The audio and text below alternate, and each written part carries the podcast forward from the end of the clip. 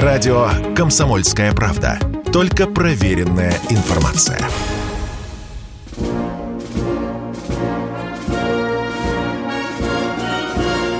Военное ревю. Полковника Виктора Баранца. Здравия желаю, дорогие радиослушатели и зрители. Мы начинаем очередной выпуск военного ревю «Комсомольской правде». С вами, как всегда, Виктор Баранец и тот же, и тот же Михаил, Самый которого фамилия... Тимошенко. Да.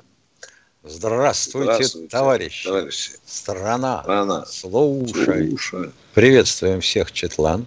Громадяне, слухайте Софинформбюро. Дивись, Микола. Поехали, Виктор Николаевич. Прежде всего, мы от имени военного ревю, от комсомольской правды поздравляем всех, кто когда-то имел отношение, имеет сейчас, а может быть и будет иметь, к великому российскому, русскому Северному флоту. С праздником вас, дорогие наши северные стражи! Я только одну заметочку сделаю. Россию омывают э, 15 морей. Так вот, на страже Родины, в семи из них стоят воины Северного флота. Ну, а сейчас военное ревю. А сейчас, конечно, разговоры о нашей военной специальной операции и, конечно, о некоторых особых людях, которые называют снайперами. Что это за люди? Вот вам сейчас Тимошенко и расскажет. А я тоже с удовольствием Сначала послушаю. о том, что происходит у нас на линии специальной военной операции. Попятили товарищей украинцев на Харьковском направлении. Ну, мы там наконец-то додумались и набрались сил усилить группировку, которая успешно как там по-украински-то, попотылите дала, да? Ну вот, да, товарищи на Харьковском направлении, и Харьков успешно обстреливаем, чтобы успокоились сразу. И бежали укрепляться, вот нежелательно, чтобы, конечно, в жилых домах, но все равно сукины дети полезут в Харькове. Изюмское направление. Не спеша, но достаточно быстро выдвигаемся к линии Краматорск-Славянск. Пока не вышли. Дальнейшее к востоку направление создается в судорожном порядке линия обороны ФСУ на направлении Бахмут, он же Артемовск, Северск, и дальше по линии э, берега Северского Донца. Северодонецк. Ох, похоже, таки взят. Идут бои за Лисичанск. Лисичанском тоже будет проблема, он на высоком берегу. И такие длительные бои в, Северно, в, Северском, в Северодонецке объяснялись тем, что из Лисичанска просматривается с высокого берега местность вглубь и хорошо обстреливать ее оттуда было. На направлении Авдеевки продвижения особых нет. Но со стороны Попасной выходим, опять же, к линии Бахмут. Я бы сказал, что идут бои за дороги. Если оседлаем дороги, то прекратится снабжение, подвод резервов, ну и как они у них называются? А, эвакуация. Эвакуация. Оно же обратное наступление сил ВСУ. Но так назревает вот еще один котелок, будем говорить, в Лисичанске. И, скорее всего, еще один в районе Попасной. Авдеевка, все как было тяжело. Идем медленно, ничего не попишешь. Южный фланг. Ну, там э, наши не братья сунулись было, чтобы попятить нас на правый, на левый берег. Да. Не, не получилось. Два раза сами залезли в огневой мешок, а теперь, в общем, думают, а что делать-то теперь?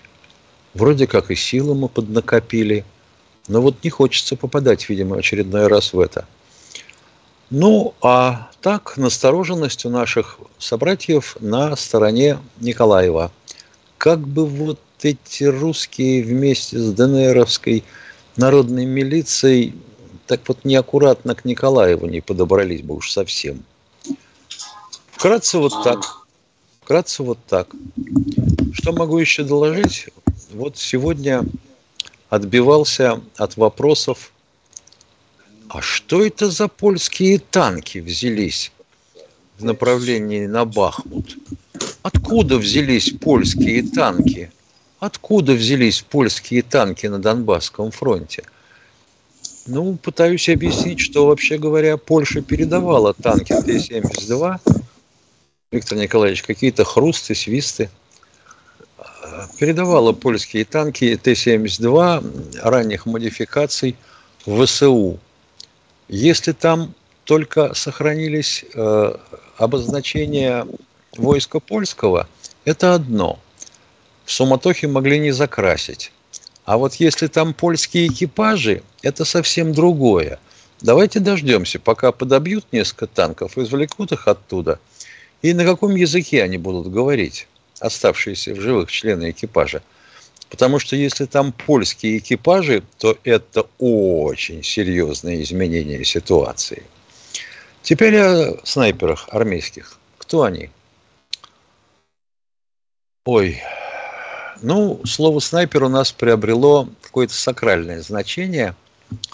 И почему-то все считают, что снайперы – это те, кто может поразить цель, причем не обязательно ростовую – а может быть вот в половину роста человеческого, на расстоянии до двух километров из крупнокалиберной винтовки. И у нас даже были такие вопросы. А почему это в армию не поставляются винтовки Лобаева или Орсис 5000? ну, относительно винтовок Лобаева я скажу вам, что стоит она как хороший Мерседес. Это ж сколько ж надо снайперов – с этими винтовками, чтобы удовлетворить потребности войск. Люди добрые. Вот лобаевские винтовки юзают те, кто служит в спецназе ФСБ, в спецназе внутренних войск. А вот просто таким, как мы с Виктором Николаевичем, эту винтовку даже потрогать не дадут. Понятно? Нормальный армейский снайпер пользуется веслом – Незабвенная СВД, снайперская винтовка Драгунова. Стрелял я из нее. Ну, что могу сказать? Она предназначена для работы снайпера на дистанциях 400-600 метров. То есть на этих дистанциях армейский снайпер должен ее, должен цель уверенно поражать. Почему на таких дистанциях? Ну, если кто-нибудь стрелял из автомата, то я позволю ему спросить, вот он помнит, как выглядит цель на 400 метрах, когда ты пытаешься навести автомат. Мушка закрывает цель, ростовую фигуру. На 300 метров еще туда-сюда, а вот на 400 уже ты теряешь цель. И уверенности в том, что ты в нее попадешь из АКМа 5.45 резко уменьшается. Ну а дальше рассуждение о том, что на выдохе между двумя ударами сердца это все правильно.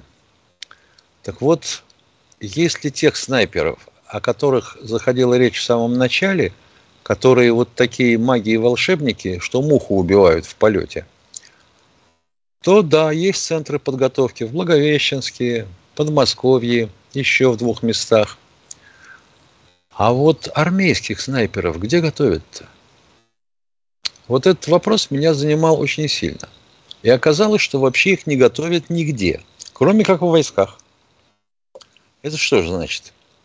Вот военкомат отбирает людей, и психо психологи и врачи должны выбрать тех, кто пригодится на должность армейского снайпера.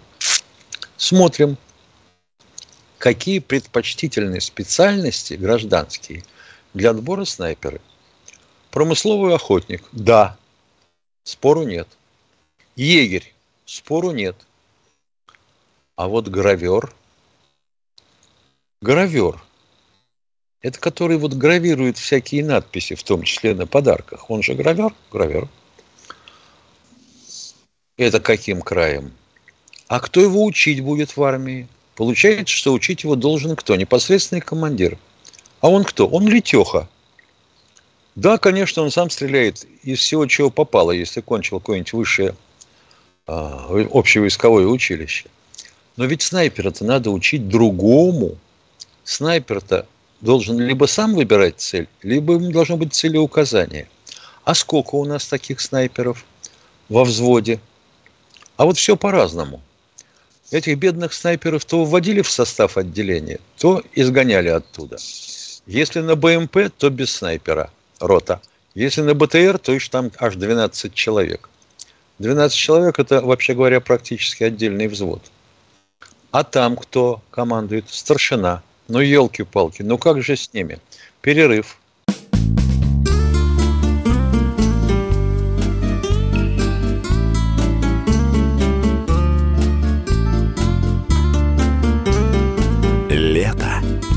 на радио «Комсомольская правда».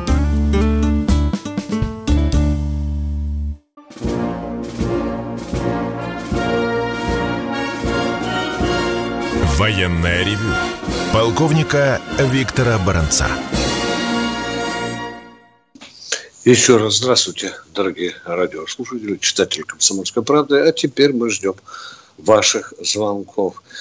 Здесь Если одна... позволишь, да, Два слова в завершение. Не закончил, да.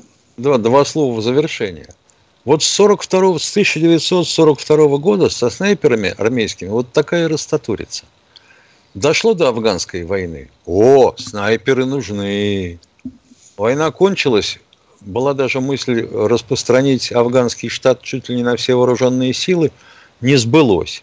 А теперь что получается? Теперь, если борьба идет в городской застройке в основном, то опять снайперы нужны. Нужны. Тогда это основа штурмовых групп. Ну, давайте как-нибудь порешим, товарищи. Прошу прощения. Лариса э, Белянкина, это вы про нас написали. Деды так и пытаются изображать змеев. Ну, плохо же получается. Если про нас, то подтвердите это, пожалуйста, я вам отвечу. Ну, а, мы а Лариса Белянкина вопроса. пытается нарожать бабу Ягу. Это мы знаем. Там Я хотел сказать гораздо Александра... круче. Да, а, ну ладно. Ты знаешь, да, да, да, да, да, давай, давай, от Александра. А у нас еще вопрос от Александра Меньшикова. Как же это так? Всем пенсионерам, а в поручении президента было якобы сказано и военно бывшим служащим, военным пенсионерам, на величину парирующую инфляцию должны быть увеличены пенсии. А он получил сегодня пенсию опять прежнюю. Да, да.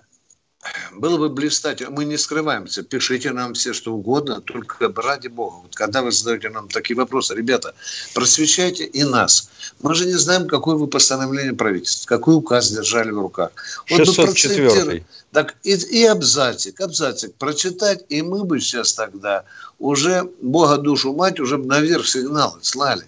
А так вы понимаете, не хочется стрелять, не будучи хорошо вооруженным. Вооружайте нас, пишите нам правду. Может, вы на тысячу процентов правы, но вы и нас э, своей логикой убеждаете. Кто у нас в эфире, дорогие друзья? Тихон Москва. Здравствуйте, Тихон из Москвы. Добрый день. Скажите, пожалуйста, почему мирные жители заблаговременно не, заблаговременно не покидают города, которые в перспективе окажутся в зоне боевых действий? А вы мирные, абсолютно... мирные жители какой страны? Ну, про Украину речь идет. Ну, если про Украину речь идет, то им, то им и не дают их покидать. Ну, Вы же знаете, пример... что там азовцы расстреливали в спину, даже грудных детей убивали, когда мы им предоставляли гуманитарный коридор. Это факты сейчас будут на трибунале, кстати, рассматриваться, потому что был свидетель, который записал это все на мобильник. Ну, кроме того же, мирные жители, они же разные. Вот сейчас приехал человек оттуда и говорит, пришел я в один освобожденный город, 90% бабушки и дедушки от 80-70 лет, куда им, говорит, бежать? Правильно? Ну, куда им бежать? Их сторожами оставили дети там или внуки. Вот, да и кроме же не все же знают, надо ли бежать или нет. Ну, так бы мы ответили на ваш а вопрос. А кроме этого, ведь да. те, кто помоложе, они либо зарабитчане, и их нету, либо члены семей помоложе, и они уехали. Куда ну, могли. Вот что еще получается. Ну допустим, в скором времени, судя по всему, э, начнут э, начнутся боевые действия в Одессе. То есть вы хотите сказать, что население Одессы сейчас в заложниках находится? Почему понять. вы так считаете? Оно будет нам помогать. А если в заложниках, если да. в заложниках, то у ВСУ. Да. Да. Ну, то есть да. Люди, которые сейчас населяют Одессу, по факту не могут ее покинуть в силу того, что их Они уже заложники, они уже заложники, уже заминировали оперный театр, говорят, и так далее, никого не выпускают. И мужиков определенного возраста никуда не выпускают. Вот у кого они заложники. А мы их вежливо а попросим. Как... Уйдите, ребята, а... уйдите, мы спокойненько возьмем город. Все. Можно, конечно, применить а, один способ. Да сказать, что, уважаемые господа одесситы, если мы возьмем Одессу, она будет Порто-Франко. Она Но они скажут, а оружие-то дайте. Потому что мы, конечно, можем купить кое у кого кое-чего. Если уж в Сомали оно доехало, современное, которое только что поставили на Украину. Но вы нам гарантируете, что мы будем жителями Порто-Франко? И жалко бить такой прекрасный город. Конечно, Пожалуйста. красивый город. А. У вас еще есть... В этом...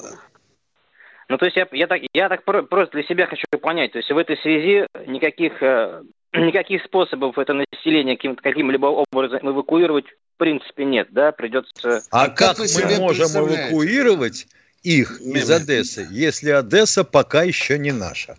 Да. Нет, заблаговременно уведомить а, украинскую сторону нельзя? А, как, куда а. эвакуируют? Вот сколько в Киеве жителей, вы знаете ли это, уважаемые? Ну, грубо скажите, 3-4 миллиона.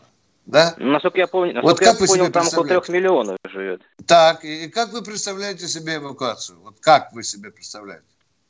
В Россию не пускают. Польша говорит, вы что? Стрелять хватит. будем уже. Хватит. Да, хватит уже. Куда бежать? Ну, рублями немножко по зловак. На запад? А? Да. Ну, на запад. А вы видели, они уже задыхаются. Украины. Да вы что? Они уже там ну, задыхаются от безденежья. Они их уже выгоняют назад. Вы извините. Видели, что творится в Польше, в Чехии, даже в Болгарии? Вышвыривают нахрен из гостиниц везде и все. До свидания. Палатке. Да. Я вас Это понял. получается, дорогой мой человек, если люди будем эвакуировать, мы искусственно будем создавать что? Катастрофу, да? Кто виноват будет в этом? Путин, конечно, Путин. А кто еще? Да, все. Мы с тобой, что ли? Спасибо за ответ. Давайте, всего хорошего. К сожалению, вам. другого ответа у нас нет. нет. Да. Кто у нас в эфире? Алексей Курск. О, здрасте, Алексей из Курска. А, здравствуйте, товарищи полковники. А, здравия желаю. У меня к вам э, два вопроса. Значит, наши боевые машины, поддержки танков, терминаторы, насколько э, я знаю, они сейчас э, тоже уже начали присутствовать на фронте, да? Это такие многоцелевые да, хорошие машины. Да, да, а да. как они зарекомендовали себя вот именно в боевых условиях уже настоящих? Как вы в боевых условиях они применяются сейчас, по сути, первый раз. Да. До вот этого, хочется, до этого мы их производили крайне ограниченной серией. Долго убеждали э, заказчика, что ему они нужны. Заказчик, видимо, не очень понимал.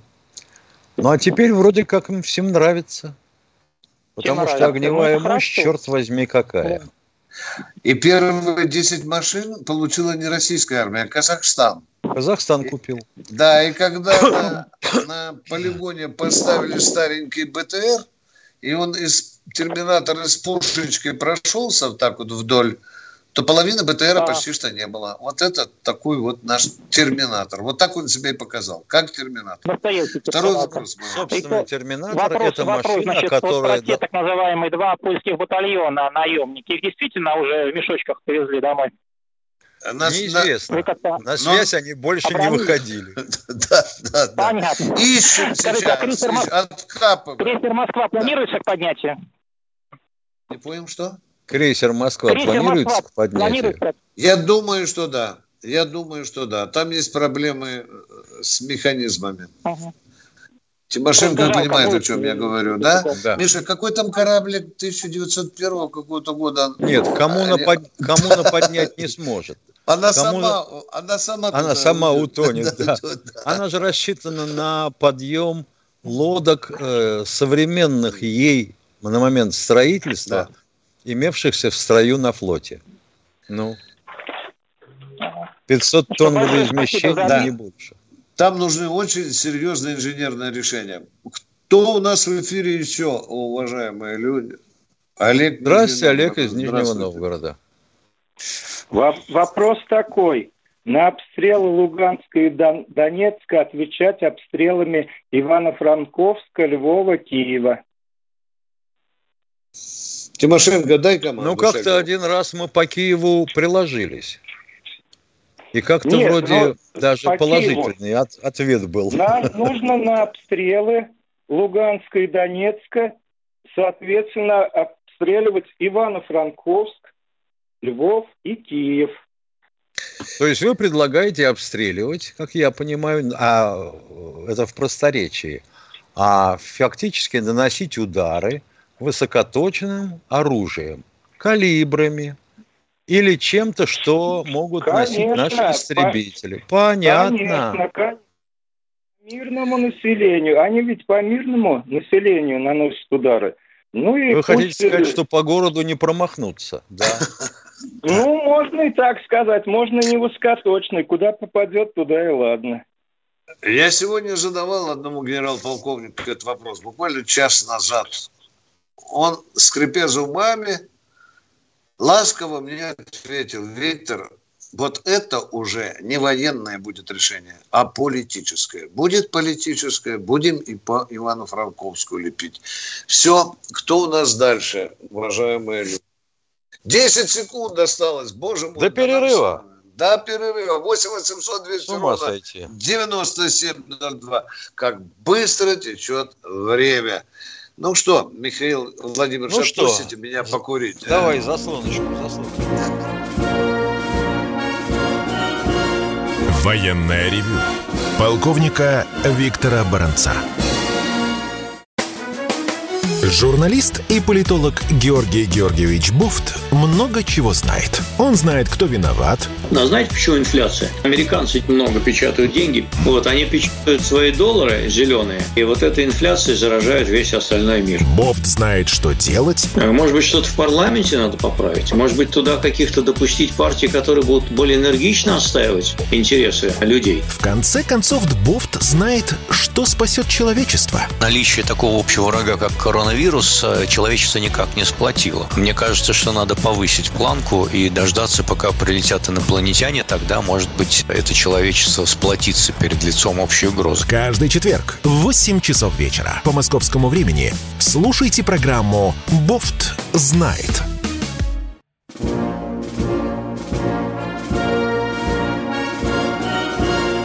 Военная ревю. Полковника Виктора Баранца. Напоминаю, что полковник Михаил Тимошенко внимательнейшим образом прислушивается к каждому вашему звонку, как и я. Но ну, аккуратненько нам скажет, кто дозвонился там до нас сейчас, кто хочет от нас получить. Василий Ленинградской области. Здравствуйте, Василий из Ленинградской области. Бас Чапаевский чувствую, да. А Добрый день, уважаемые полковники. Добрый. У меня такой, у меня такой вопрос. Вот в годы войны за, сов, за у нас отвечал Щербаков Александр Сергеевич, 41 по 45 год. Значит, сейчас у нас э, информ, информационная работа в Министерстве обороны, с моей точки зрения, вообще, по-моему, не ведется. за исключением одного Коношенко, вот тот сколько, два или три раза в день. У нас почему-то, значит, э, информационную работу ведут журналисты КП, это Коц, Сладков, Стешин, ну там еще кто-то. Э, не кажется ли вам, что мы вот информационную работу э, в сфере вот этой э, э, операции военной вообще проигрываем Украине? Если позволите, я задам вам уточняющий вопрос. Получится как встречный. А вы считаете, э, что Министерство обороны должно запустить в войска людей с перьями на шляпе и табличкой «Я спецкор Министерства обороны»? Хорошо, хорошо. Если вы считаете, значит, Министерство обороны не должно этим заниматься, тогда, значит, э, я считаю, в администрации... Министерство президента... обороны должно заниматься тем, чем должно заниматься Министерство обороны. У Согласен. него есть департамент информации, и там служит Коношенков. Да. Ска- Но скажите, пожалуйста, а что на Министерство обороны возложена задача вести всю информационную войну, отдуваться за всю Россию, за ее гигантские информационные пушки, а? Или все Нет. Заодно, заодно пусть подождите, отдуваются и за демографию. Подождите, подождите, подождите. Не надо так Жду. говорить. У Жду. нас, надо у нас так что? говорить. Надо э, так говорить, У нас повторяю. что? В администрации президента не, может, не могут найти человека, который отвечал бы за информацию. Вот за видите, вы сами работу. себе перечили. То вы катите бочку на Минобороны, и вдруг вильнули хвостом и убежали в администрацию президента. Вы подбираетесь уже к истине. В России нет государственного органа, который бы управлял информационными процессами, в том числе информационной войной. Ответ иначе, закончен. Иначе возникает вопрос, а это не цензура ли? Вот, а теперь, вот. Миша, а теперь вопрос. Слушайте сюда, дорогой мой ленинградец. А Давайте. у нас что, на поле боя не присутствует Росгвардия? А у нас что, не присутствуют правоохранительные органы, ФСБ и так далее? Почему мы не слышим? А ведь они колоссальную работу делают, а? За них тоже должно Министерство обороны отдуваться. Это еще раз я говорю к тому, что в России должен быть создан государственный, федеральный орган. И тогда ваши вопросы были бы все правильными. А тебе тут То же есть... скажут, а у нас есть госкомпечать. То есть он не создан. Он нет, Госкомпечать за информационную войну не отвечает. Уважаемый. А поручить ей? Вот взять нет. и поручить. А что такого? Вот, вот, поручить. Вот так.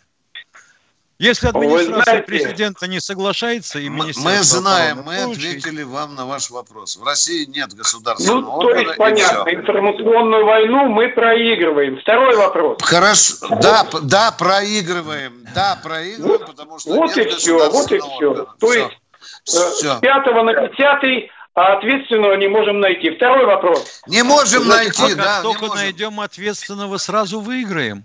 Да. Ну, слушайте, Уже... мы...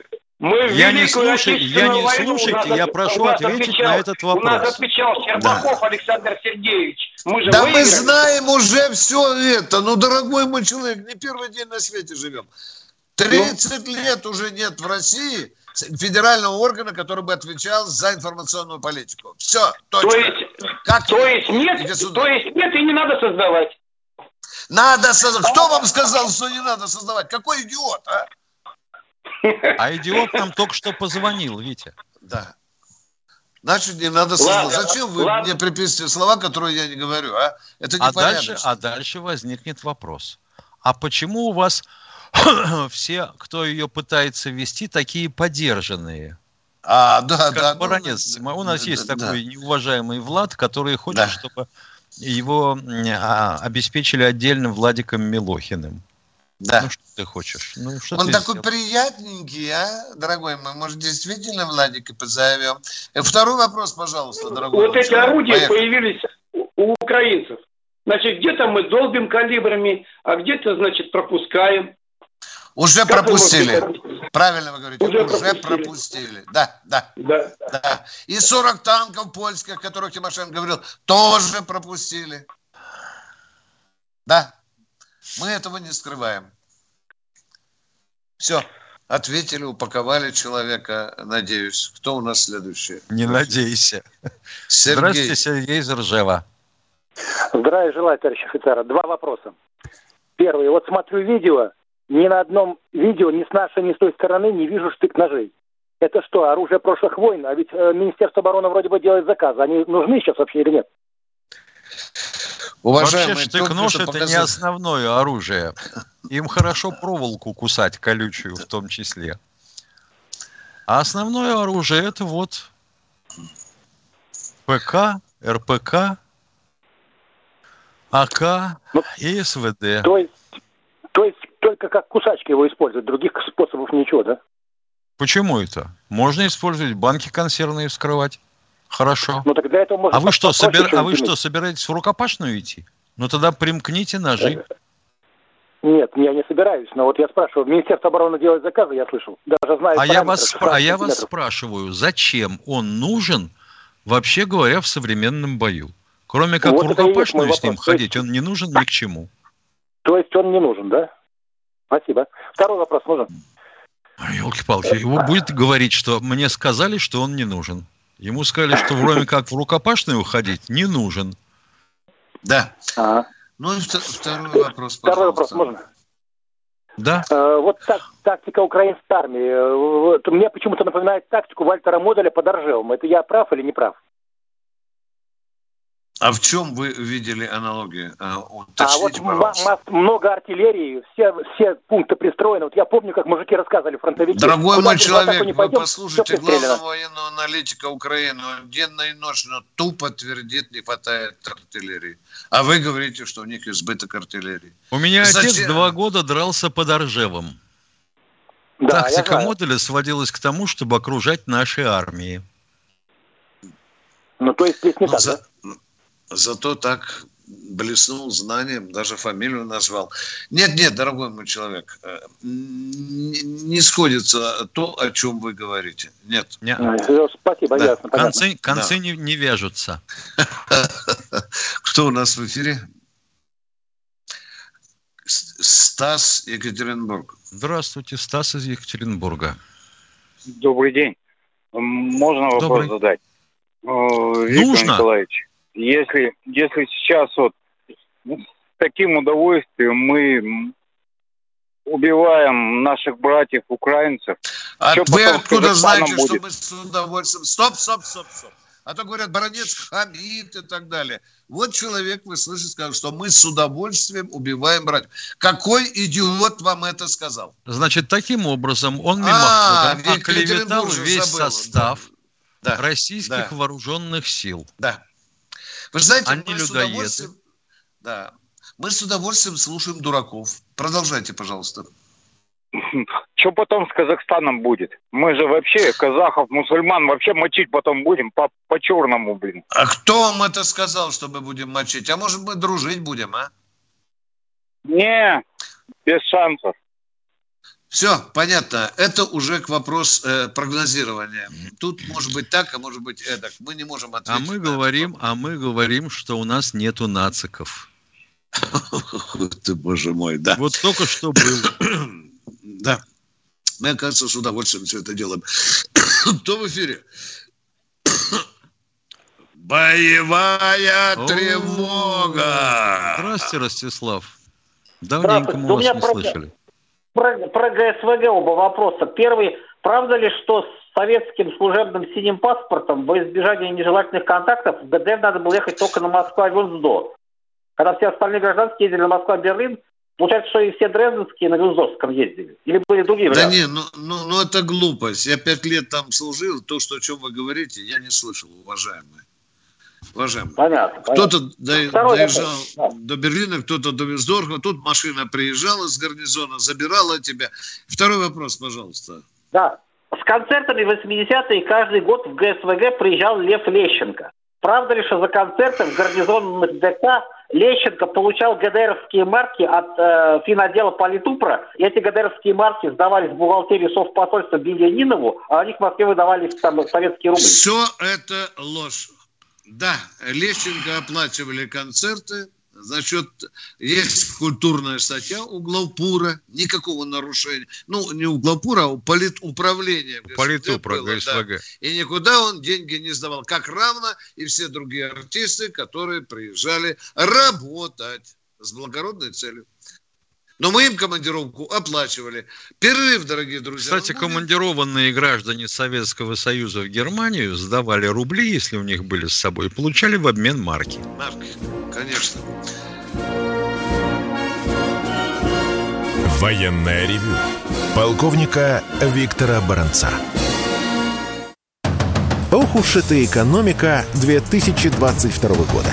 У нас накопилось к ней очень много вопросов какой валюте хранить сбережения? Что будет с рублем через полгода? Почему доллар падает, а цены растут? Какими банковскими вкладами стоит воспользоваться? Есть ли будущее у криптовалюты в России? Ответы знают экономический обозреватель «Комсомольской правды» Евгений Беляков и главный редактор портала «Мои финансы РФ» Надежда Грошева. Слушайте каждую среду в 19.00 по московскому времени программу «Не лишние деньги».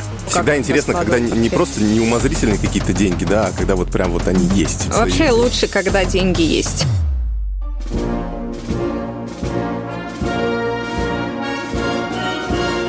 Военная ревю. Полковника Виктора Баранца.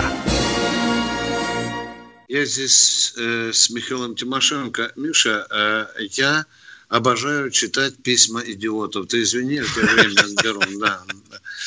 Андрей Семенов на этот раз выступает в таком роли. Внимание, что он говорит. Полковник говорят то, что им разрешил Коношенков. Миша, скажи, пожалуйста, когда ты последний раз видел вживую Коношенкова и когда ты с ним разговаривал по телефону? Ну, по телефону я не удостоился, а вживую я, меня к нему не подпускают.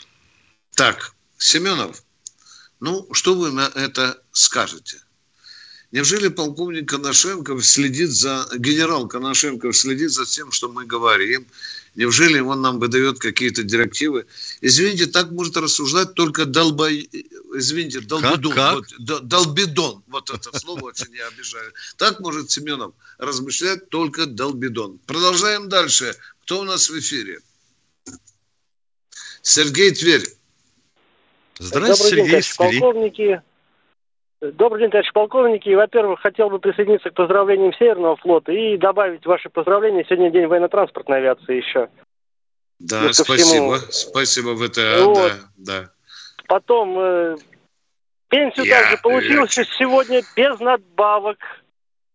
Обещанных 10% надбавки, то, что по всем каналам у нас трубят. И сегодня слушал э, выступление на «Комсомольской правде» военного корреспондента, который вернулся с фронта и упомянул, что наши войска уступают украинским войскам в плане обеспечения беспилотными летательными аппаратами. Но хотелось да, узнать... Мы, это есть. Мы об этом Тимошенко... Вопрос Тимошенко... только каких? Вопрос только какими? Да. Мы как-то не задумывались до начала специальной военной операции, а лучше было бы задуматься гораздо раньше, что э? маленькие дроны, спокойно, маленькие дроны очень нужны вот в той войне, которую мы ведем командир взвода не видит противника. А те дроны, что летают, они же стартуют откуда? Это дивизионные роты БПЛА. И они работают в интересах артиллерии практически. И разведки. То есть обнаружил колонну в тылу противника. О, по ней шарахнули. Далеко была, значит, малкой достали. А вот то, чтобы на 200 метров вперед, на 500, Таких дронов у нас нет. Уважаемый радиослушатель, э, как вы считаете, э, вам э, в 12.0 часов 3 минуты должно государство прибавку к пенсии пришлать? Да. И ответьте мне на вопрос. Вот я такой же, как и вы, пенсионер, но я не зверею. Я подожду да числа я... до 6, до 10. Почему для вас жжет именно, что вот сегодня прошло 16 часов 1 июля? Слово, слово не держит гарант, ты понимаешь? Вот. Ну скажите, почему вас это да так печет? Вы, вы сухари просто, едите или просто что? А? Месяц, трубят по всем каналам, что будет Да прибавка. меня не интересует, кого месяц трубят. На заборе пишут на букву Х. Заглянешь, там дрова. Ну, Информационную почему у вас, а? войну проигрываем со своими Да. людьми. У меня вопрос Ну, давай. по беспилотным летательным аппаратам. Сколько у нас в месяц выпускается их? Меня вот это вот интересует. Какая Подождите, вас интересует пенсия, вас интересует увеличение пенсии или беспилотные аппараты? Лучше беспилотные аппараты, чем пенсия. Вы, зна- вы Понятно. знаете, Вот маленьких беспилотных аппаратов мы не делаем. Сов- от слова совсем. Мы делаем самый маленький Орлан. Да. А если бы меня даже сейчас Путин публично спросил, я бы Владимиру Владимировичу не ответил. Даже если я знаю, какое количество мы выпускаем. Зачем кормить неприятеля? Да я так Мы военные поинтересовался, там трамвайная остановка. Чего-чего? Чего не Ну, понял? про- просто представлять хотя бы размер, там, ты, тысяча в месяц, там, 500, я говорю, плюс-минус. А, он Вот так- интересно. А с какой целью вы интересуетесь? интересуетесь. Вторая дверь Лубянская площадь. Да, да, да, да. Просто по Да. радио «Комсомольская правда» сегодня военкор очень э, расписывал всю эту ситуацию с малыми беспилотными аппаратами и с дивизионными беспилотными аппаратами. Поэтому вот у меня возник такой вопрос просто. А Вы, значит, вы плохо, вы плохо слушаете военные ревю. Мы с Виктором Николаевичем расписывали эту ситуацию где-то, наверное, с полмесяца назад. Специальная была передача. Почему не хватает? Да. Дорогой мой человек, и, пожалуйста, никогда не путайте квадрокоптеры с беспилотниками, пожалуйста, хорошо? Это две разные вещи. И Хорошо? унитаз с унисексом. Да, да. Все, Ну, спасибо, да. всего доброго. Давайте, всего доброго. Мы ждем следующего человека в эфире радио. Здравствуйте, Николай из Ростова-на-Дону. Ростова-на-Дону. Здравствуйте, товарищи полковники. У меня вопрос такой первый. Э, Вы говорили, что вот эту линию обороны, эти войска ВСУ строили ну, 8 лет, сильно укрепленные, там, с тяжелыми орудиями. Вот. А вы не скажете, какая протяженность этих, этой линии, ну, с севера на юг и в глубину? Нет, я вопрос. отвечаю. Я отвечаю, писал материал, беседовал с послом, который у нас образовался недавно, да, Миша, он же от Луганской Народной Республики, Да, да. Он мне сказал, больше 90 километров в ширину. В глубину 25. Да, Мне в ширину, А. Миша. от- от- а когда еще А, от одного понятно. края до Я другого понял, понял. края, да, там, Да. ну это же не Больше сплошной окоп. Нет, Миш, не да? сплошное. Это, это же, по сути говоря, опорные пункты. Да, да. А, да. Узлы- И узлы, Понятно. и А узлы, второй и узлы вопрос тогда. сопротивления. Понятно, понял цифры. А второй вопрос тогда такой. А нельзя ли тогда использовать нашим войскам э, опыт немцев Второй мировой войны, когда они знаменитую линию обороны, это Мажино, французскую, которая длиной была 1150 километров, и в глубину 20 километров, где были сотни тяжелых орудий, а немцы Да. обошли с севера, прорвали, зашли в тыл, и Франция через две недели сдалась. Скажите, пожалуйста, э, а вы представляете, что такое была линия Мажино и, и что собой сегодня представляет та группировка российской армии, которая находится ну, на Донбассе, скажем, а? Вы имеете в виду, что у Запрещен- немцев была запрещенный мощнее, мощнее вопрос. армия, да? Да не в этом дело, дорогой мой человек. Там надо в четыре раза больше подобрать Войск войск, чтобы, чтобы взять. Да, сегодня мне так и сказал уважаемый генерал-полковник Шпак. Я думал в три раза, он сказал, нет, Виктор, Ну, я вас перебью, но дело Да. в том, что немцы, они с севера прорвали, да, и там вот эти танки... Они не с севера, они зашли через Голландию практически. Ну в чем вопрос-то? Ну, ну, это на Линия, севере Маж- Франции. линия Мажино и не воевала даже. Да, да, они сдались, там 240 тысяч было э, на этой линии. Дорогой мой человек, а, а, если мы с тыла зайдем, что тогда у нас в тылу что будет? Какая страна? Нет, я имею в виду танковые линии наши. Да не нет, а Украина же Мы будет, да. прощаемся с Прощаемся вами с до вами. завтра. До 16 часов 3 минут. Правильно, Миша, я говорю? Да. Да? Да. Всем Ну что? хорошего. Всего отдыха. хорошего. Военное ревю полковника Виктора Баранца.